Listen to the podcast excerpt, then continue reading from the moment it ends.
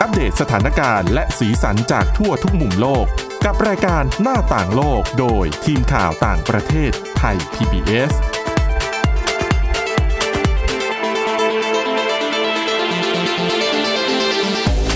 สวัสดีค่ะ ต้อนรับคุณผู้ฟังเข้าสู่รายการหน้าต่างโลกนะคะ มาอัปเดตเรื่องราวสาระและสีสันจากทั่วทุกมุมโลกกับทีมข่าวต่างประเทศไทย PBS พบกันเช่นเคยทุกวันจันทร์ถึงศุกร์นะคะ ติดตามฟังกันได้ทุกที่ทุกเวลาด้วยผ่านทางพอดแคสต์ ค้นหาคำว่าหน้าต่างโลกนะแล้วก็ www.thaipbspodcast.com ค่ะ วันนี้อยู่กับคุณทิพย์ตะวันธีรนัยพงษ์และดิฉันวินิษฐาจิตกรีค่ะ สวัสดีค่ะ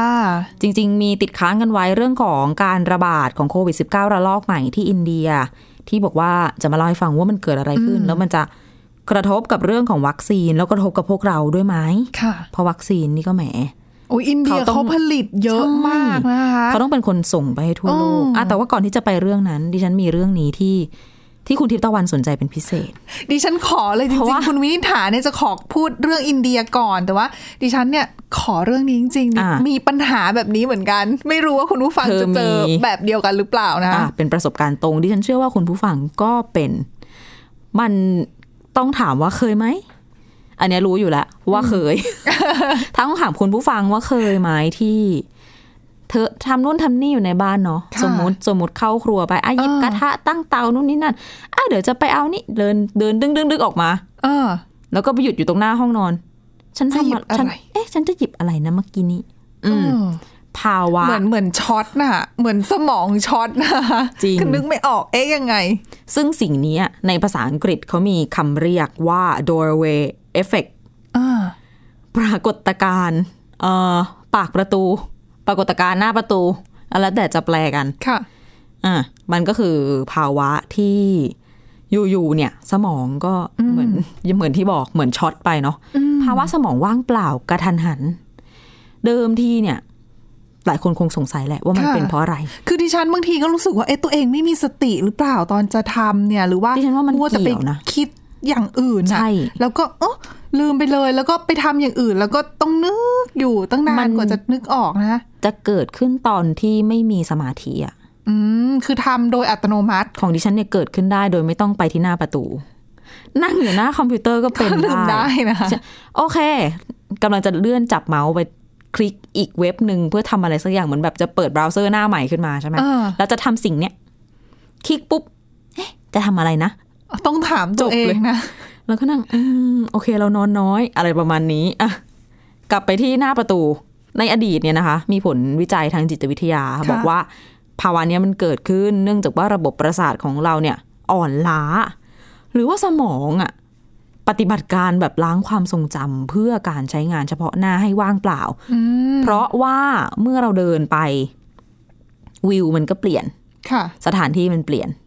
สมองก็เหมือนแบบ refresh ตัวเองล้างฟึบ อ่า เพื่อเตรียม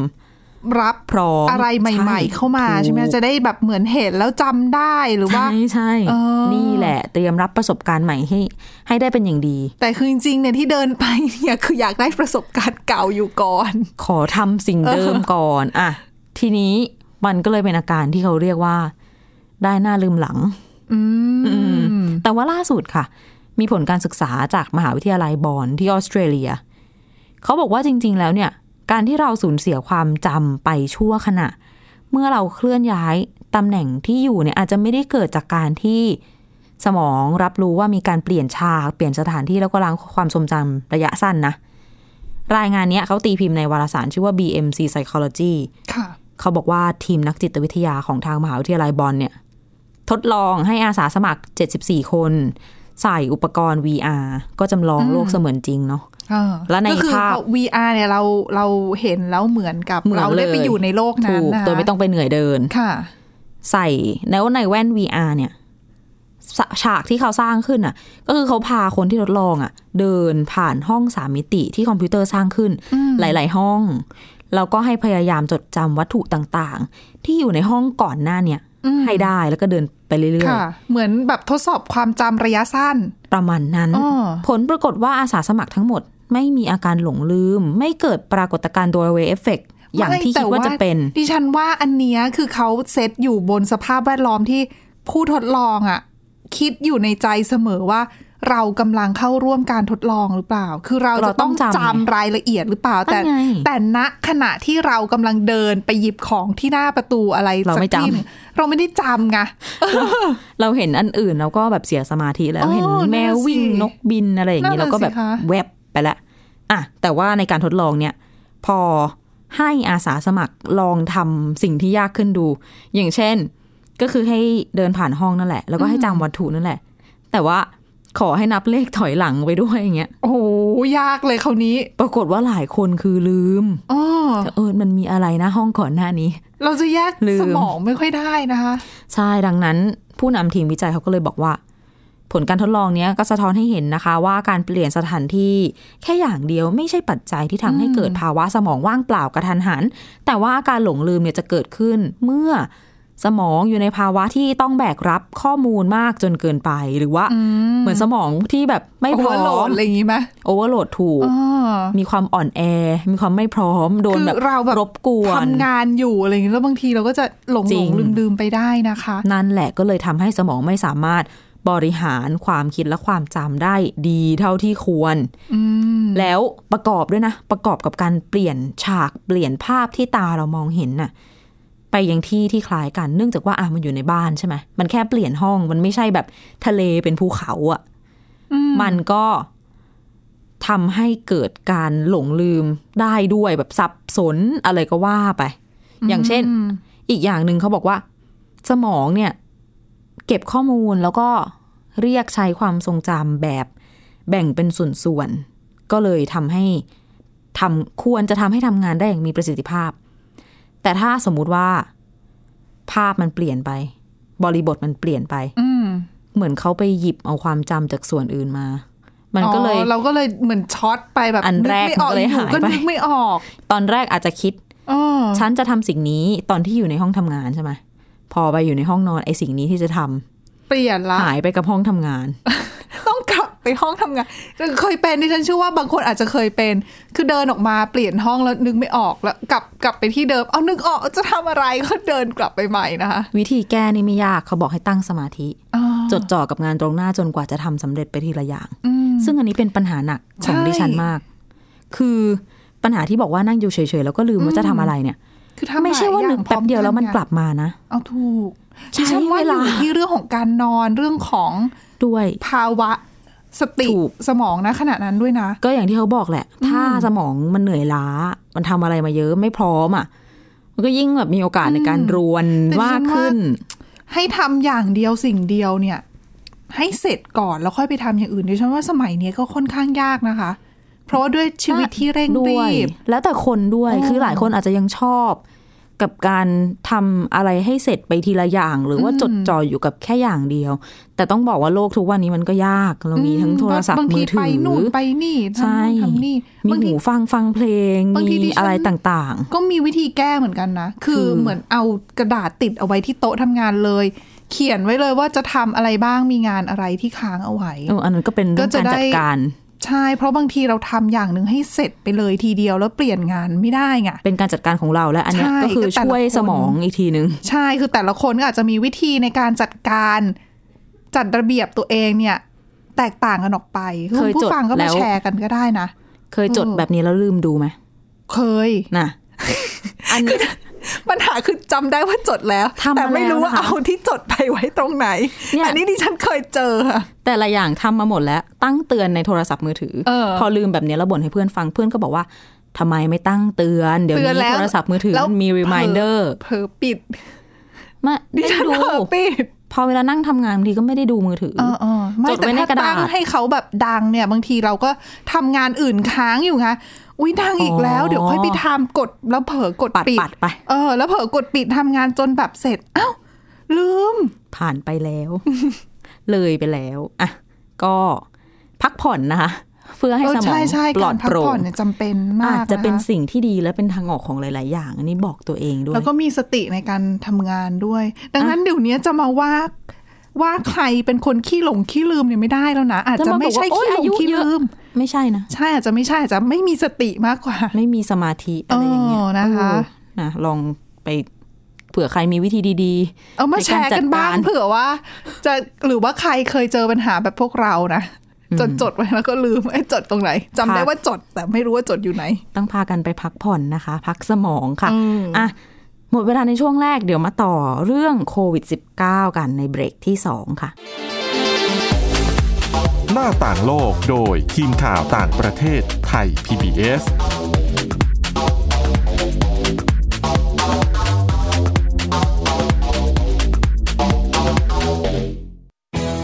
ไทย PBS Digital Radio Infotainment for All สถานีวิทยุดิจิทัล จากไทย PBS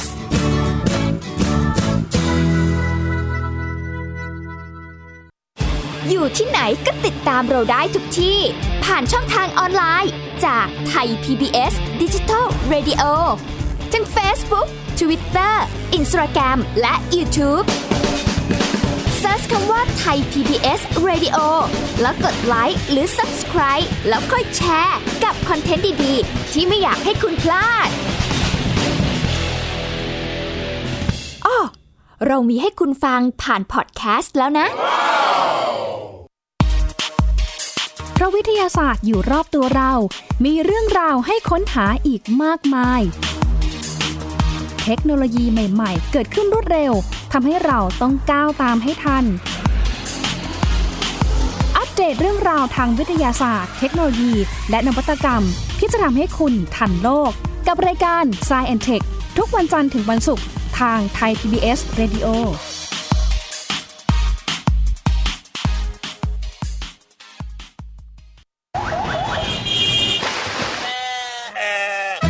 ชวนทุกคนตะลุยไปให้สุดโลก สะบัดจินตนาการกับเสียงต่างๆ ไปพร้อมกัน ในรายการ เสียงสนุกทาง w w w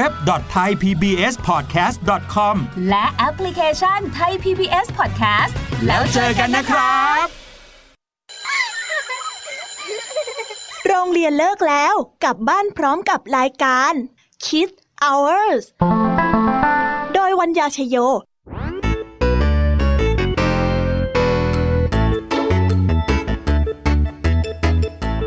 พบกับนิทานคุณธรรมสอนใจ กับครูไหวใจดี ว่า ไม่ควรเชื่อคำพูดของคนพลาน นอกจากนี้ ลุงทองดีกับเจ้าจ้อยยังมีนิทานสุภาษิตมาเล่าให้ฟัง นี่พวกเอ็งเนี่ยนะ มันลิงหลอกเจ้ากันจริง ทั้งยังมีนิทานเด็กดี และพี่ยามีเล่านิทานสนุกสุดหันษาให้น้องๆได้ฟัง ทุกวันจันทร์ถึงศุกร์ 17 นาฬิกา ทางวิทยุไทย PBS www.thaipbsradio.com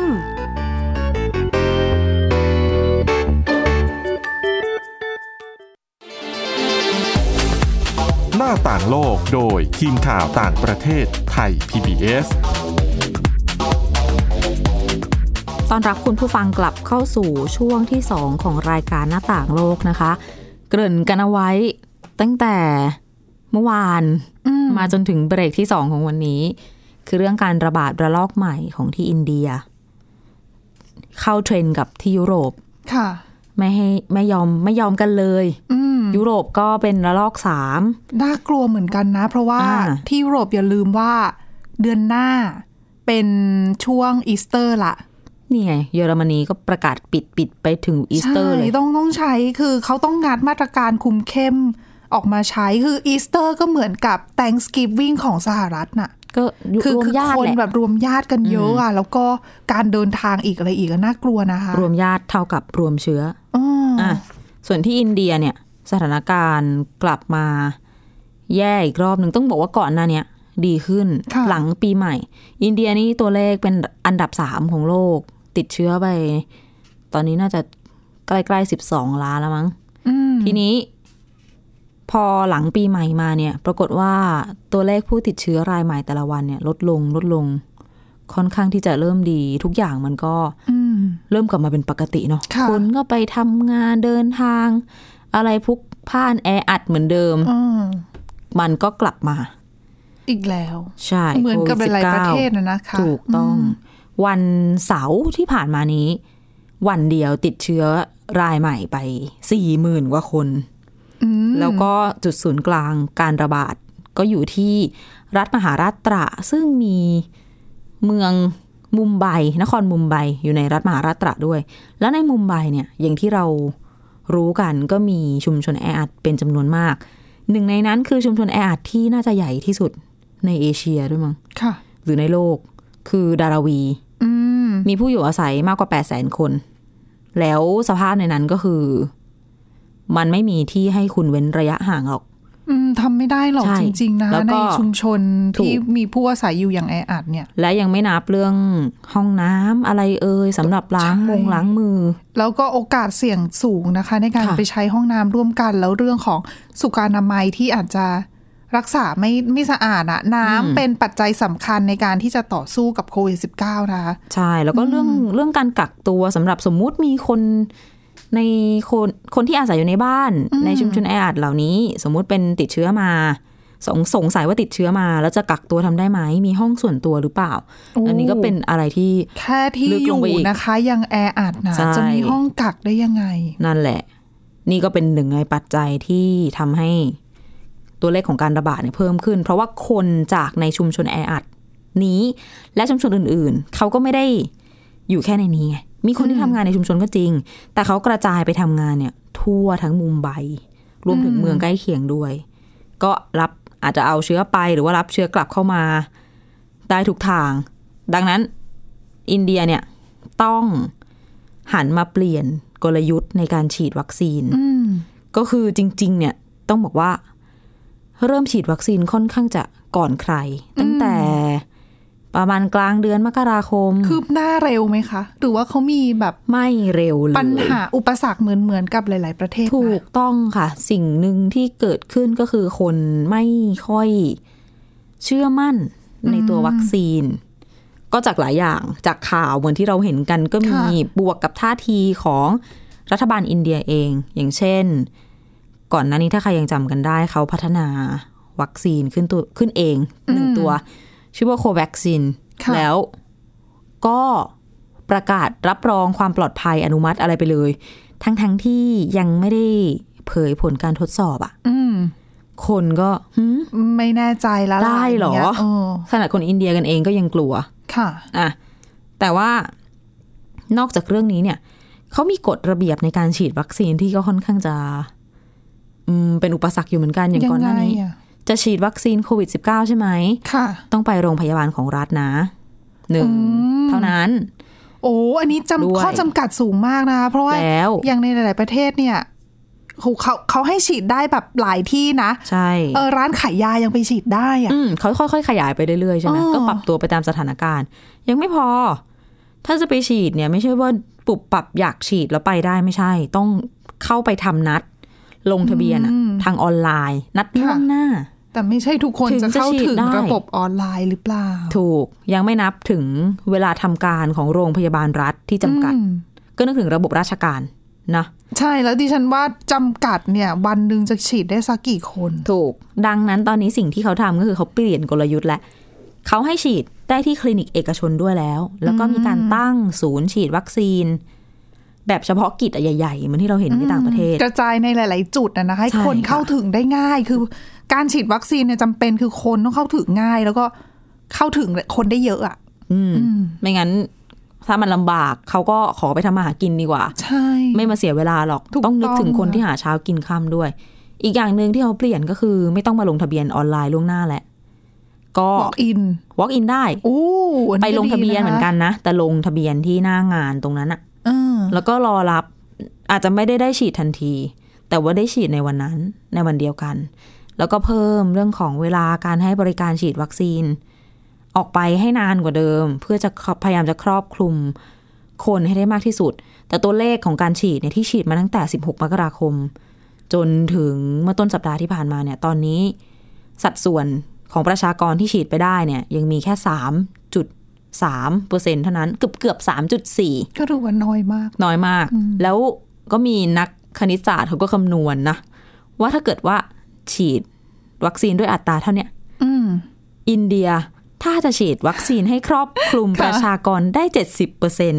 เ ของคนทั้งประเทศประมาณ 1,100 เป็นพันล้าน หนึ่งพันหนึ่งร้อยล้าน ดิฉัน นะ ว่า ต้ เกิ น น อืม อืมถ้าจะครอบคลุม 70เปอร์เซ็นต้องใช้เวลา ขอยิ้มไว้ก่อนเลย เออน านมากแน่นอน สิบปี หนึ่งทศวรรษเต็มๆ ดิฉันว่าน่าจะพัฒนาวัคซีนเอาไว้แล้วสิบตัวด้วยกัน โอ้สิบปีนี่ อ๋อ เป็นอัปเดตตัวที่สิบของวัคซีนแบบออก นั่น มา น่ะสิ น่ะนั่นแหละ ทั้งทั้งๆที่วัคซีนทั้งทั้งๆที่จริง ๆ แล้วรัสเซียไม่ใช่ขออภายอินเดีย ค่ะ ก่อนหน้านี้เนี่ยก็เคยมีข่าวว่าระบบของการแจกจ่ายวัคซีนของเขา ค่อนข้างดีนะคะ แล้วเขาก็เป็น อ๋อ ฐานการผลิตวัคซีนที่ใหญ่ที่สุดในโลกด้วย นั่นน่ะสิ มีสถาบันซีรัมที่ผลิตวัคซีนของ a s t r a z เซ e c a แล้วก็ส่งไปให้ต่างประเทศใช้ก็คือโควิชิลเนาะ อืม ใช้ชื่อนี้ ใช่ค่ะ เป็นหลอดฉลากเขียวๆ ที่เราเห็นภาพกันเยอะๆ ในระยะหลัง อืมในเมียนมาก็ฉีดตัวนี้ของของอินเดียเหมือนกันนะคะ มีการส่งไปแจกอย่างเมียนมา ใช่ เนี่ยเขามอบให้เนาะ ใช่ค่ะ อีกหลายที่ก็คือเป็นซื้อก็มี เพราะเขาก็ใช้การทูตวัคซีนเหมือนจีนนั่นแหละ คือเล่นเกมคล้ายๆกับ ด้ จี วย นนั่นแหละ ส่งไปฉีดที่อังกฤษด้วยนะ อืม ดังนั้นตอนนี้เกิดอะไรขึ้น การระบาดที่อินเดียเนี่ยกำลังจะส่งผลกระทบต่อ การฉีดวัคซีนในประเทศอื่นๆ ทั่วโลกเพราะอะไร ค่ะ เพราะเขาเริ่มเก็บไว้เองแล้ว อ๋อใช่ อืมถ้าอย่างสัปดาห์ที่แล้วเนี่ย มีบริสจอนสันนายกรัฐมนตรีอังกฤษเขาก็ออกมาบอกว่า ตอนนี้วัคซีนแอสตราเซเนกาเนี่ย ล่าช้า 5 ล้านโดสของอังกฤษ เพราะว่าคนผลิตเนี่ยคือสถาบันซีรัมแห่งอินเดีย อืม แล้ว ก็ส่ง ยังไม่ มา ส่ง ช้า มานั่ นั่นแหละ ยังไม่ส่งมา เออ ซึ่งฝั่งสถาบันซีรัมเนี่ยก็ไม่ได้ไม่ได้บอกชัดเจน ว่าส่งช้าเพราะอะไร แต่เขาพูดลอยๆ ออกมา อ่า ว่า ปริมาณการจัดส่งวัคซีนไปต่างประเทศเนี่ยเขาก็ประเมินจากความต้องการภายในประเทศของ เขา ป ก็ ระ ต้ เทศอง เขา ให้ เอ ใน ง ป ด้ว ระ ย เทศก่อนนะ ว่าตร เข้าง ใจ ๆก็ ได้ คือใช่เขาต้องเก็บไว้ใช้ก่ เนี่ อย น ปัญหานี้ก็เจอแบบเดียวกันนะแอสตราเซเนการะหว่างอังกฤษกับสหภาพยุโรป EU ทะเลาะกันก็เพราะอย่างนี้แหละ EU บอกอังกฤษไม่ยอมส่งแอสตราเซเนกาให้ EU อืมนี่ก็ อั ตี ก กั ฤษ นอยู่ ก็ นี่ บอกว่าอินเดียไม่ยอมส่งให้ แล้วเห็น EU บอกว่าจะจำกัดการส่งออกอีก อ๋อคือถึงขนาดผู้นำเยอรมนีก็ประกาศเหมือนกันนะ เห็นด้วยสนับสนุนเรื่องการจำกัดการส่งออก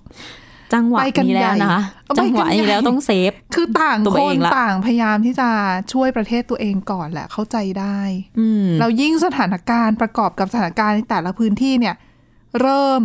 รุนแรงมาก มัน ขึ้น กดดันอีกแล้วไง อืม บรรดาผู้นำประเทศนี่ แล้วกลับมาครบรอบหนึ่งปีไง ค่ะ ช่วงที่ระบาดหนักๆปีที่แล้ว ขาเก้าอี้สั่นกันอีกแล้ว เหมือนจะดีขึ้น มีวัคซีนแล้ว อืม อุตส่าห์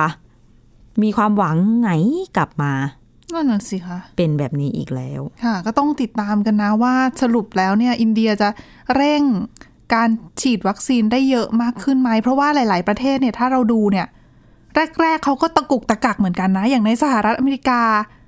หรือว่าอังกฤษเองเนี่ย แรก ๆ เวลาฉีดก็อ่ะมีปัญหาแล้วก็แก้กันไป ค่ะ ล้ แต่ว่าใครทำได้เร็วได้ช้าก็อีกเรื่องหนึง ใช่ นะ ใช่ค่ะ อืมขึ้นอยู่กับความกระตือรือร้นด้วยนะคะ อืมปิดท้ายใช่ไหมเรื่องอันนี้ไม่ค่อยจะว่าเกี่ยวกับโควิด -19 ก็กึ่งกึ่งๆนะคะ คือช่วงที่มีการแพร่ระบาดของโควิด -19 หนักๆเนี่ยอย่างปีที่แล้วเนี่ย แน่นอนว่าหลายประเทศต้องงัดเอามาตรการคุมเข้ม ป้องกันการแพร่ระบาดนั่นคือหนึ่งในนั้นคือ การล็อกดาวน์ อ่ะ ปิดเมือง ค่ะ ลดการเดินทางของผู้คนจำกัดการเดินทางของผู้คนนะคะ รวมไปถึงภาคอุตสาหกรรมก็ก็บางทีก็ต้องปิดทำการ เพราะว่าต้อง work from home ไงเอ่อภาคการผลิตเนี่ยอาจจะหยุดชะงักได้ ค่ะ ซึ่งช่วงนั้นเนี่ยหลายคนก็เป็นเวลาเป็นเดือนๆนะคะ หลายเดือนด้วย ซึ่งหลายคนก็มองว่า เอ๊ะ มาตรการเหล่านั้นเนี่ยพวกปิดเมืองต่างๆ เนี่ยจะส่งผลทำให้เอ่ออัตราการปล่อยมลพิษ ทั่วโลกเนี่ยลดลงหรือเปล่า อืม สถานการณ์เรื่องของมลพิษทางอากาศเนี่ยดีขึ้นไหมปีที่แล้ว ผลปรากฏว่านะคะเขามีการรวบรวมข้อมูลเอาไว้เขาชี้ให้เห็นว่า ปีที่แล้วถูกต้องค่ะ สถานการณ์เรื่องของมลพิษทางอากาศเนี่ยลดลง อ่ะ แต่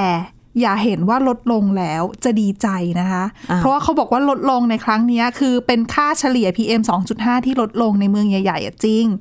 แต่ปัญหานี้ก็ยังอันตรายอยู่ดี ยังก่อให้เกิดการเสียชีวิตในประชาชนในหลาย ๆ เมืองอยู่ดีค่ะ โดยเขาบอกว่าเนี่ยคือถ้ามอง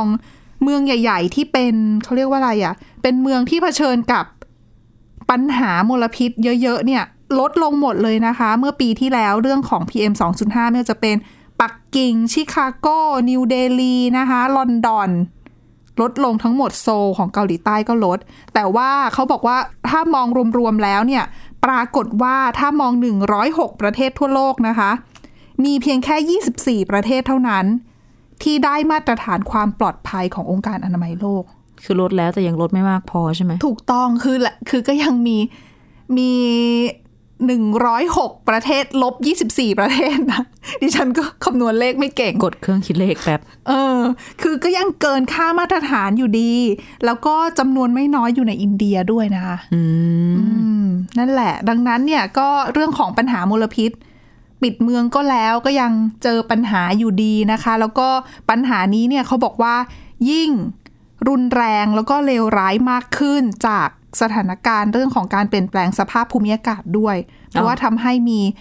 คลื่นความร้อนปัญหาคลื่นความร้อนเอ่ยเรื่องของไฟป่าเอ่ยยิ่งทำให้คุณภาพอากาศเนี่ยมันยิ่งลดลง ส่งผลกระทบต่ออายุขัยของประชาชนทั่วโลก ซึ่งจริง ๆ เนี่ยเรื่องของฝุ่นถ้ามีปริมาณมาก ๆ เข้าทำให้ปอดของคนมีปัญหา ก็ไปเกี่ยวข้องกับการ ใช่ ความเสี่ยงเรื่องของโควิด -19 อีกนะ ถูกต้อง เป็นลูปวนไปนะคะอ่ะถ้าทำได้ก็ช่วย ๆ กันนะคะ เรื่องสิ่งแวดล้อมเป็นเรื่องของทุกคนที่ทำได้อ่ะ